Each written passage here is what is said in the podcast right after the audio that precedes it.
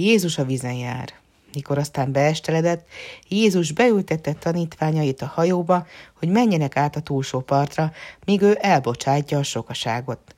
És amint elbocsájtott az embereket, felment ismét a hegyre, hogy magányosan imádkozzék.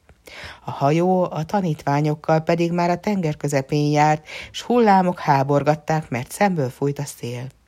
Pirkadat előtt azonban Jézus a vízen járva oda ment a hajóhoz. Mikor ezt meglátták a tanítványok, megrémültek, és félelmükben ezt kiáltották. Ki is értet ez?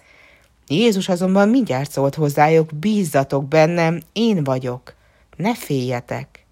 Péter pedig így szólt akkor, Uram, ha te vagy az, parancsolj, hogy hozzád mehessek a vízen. Gyere, felelte Jézus.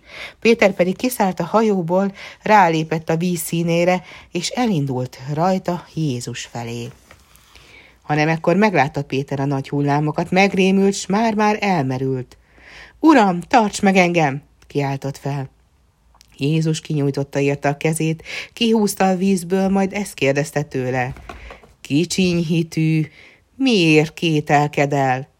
Mikor beléptek a hajóba, elállt a szél, a hajóban lévők pedig leborultak Jézus előtt, és ezt mondták. Bizony, Isten fia vagy.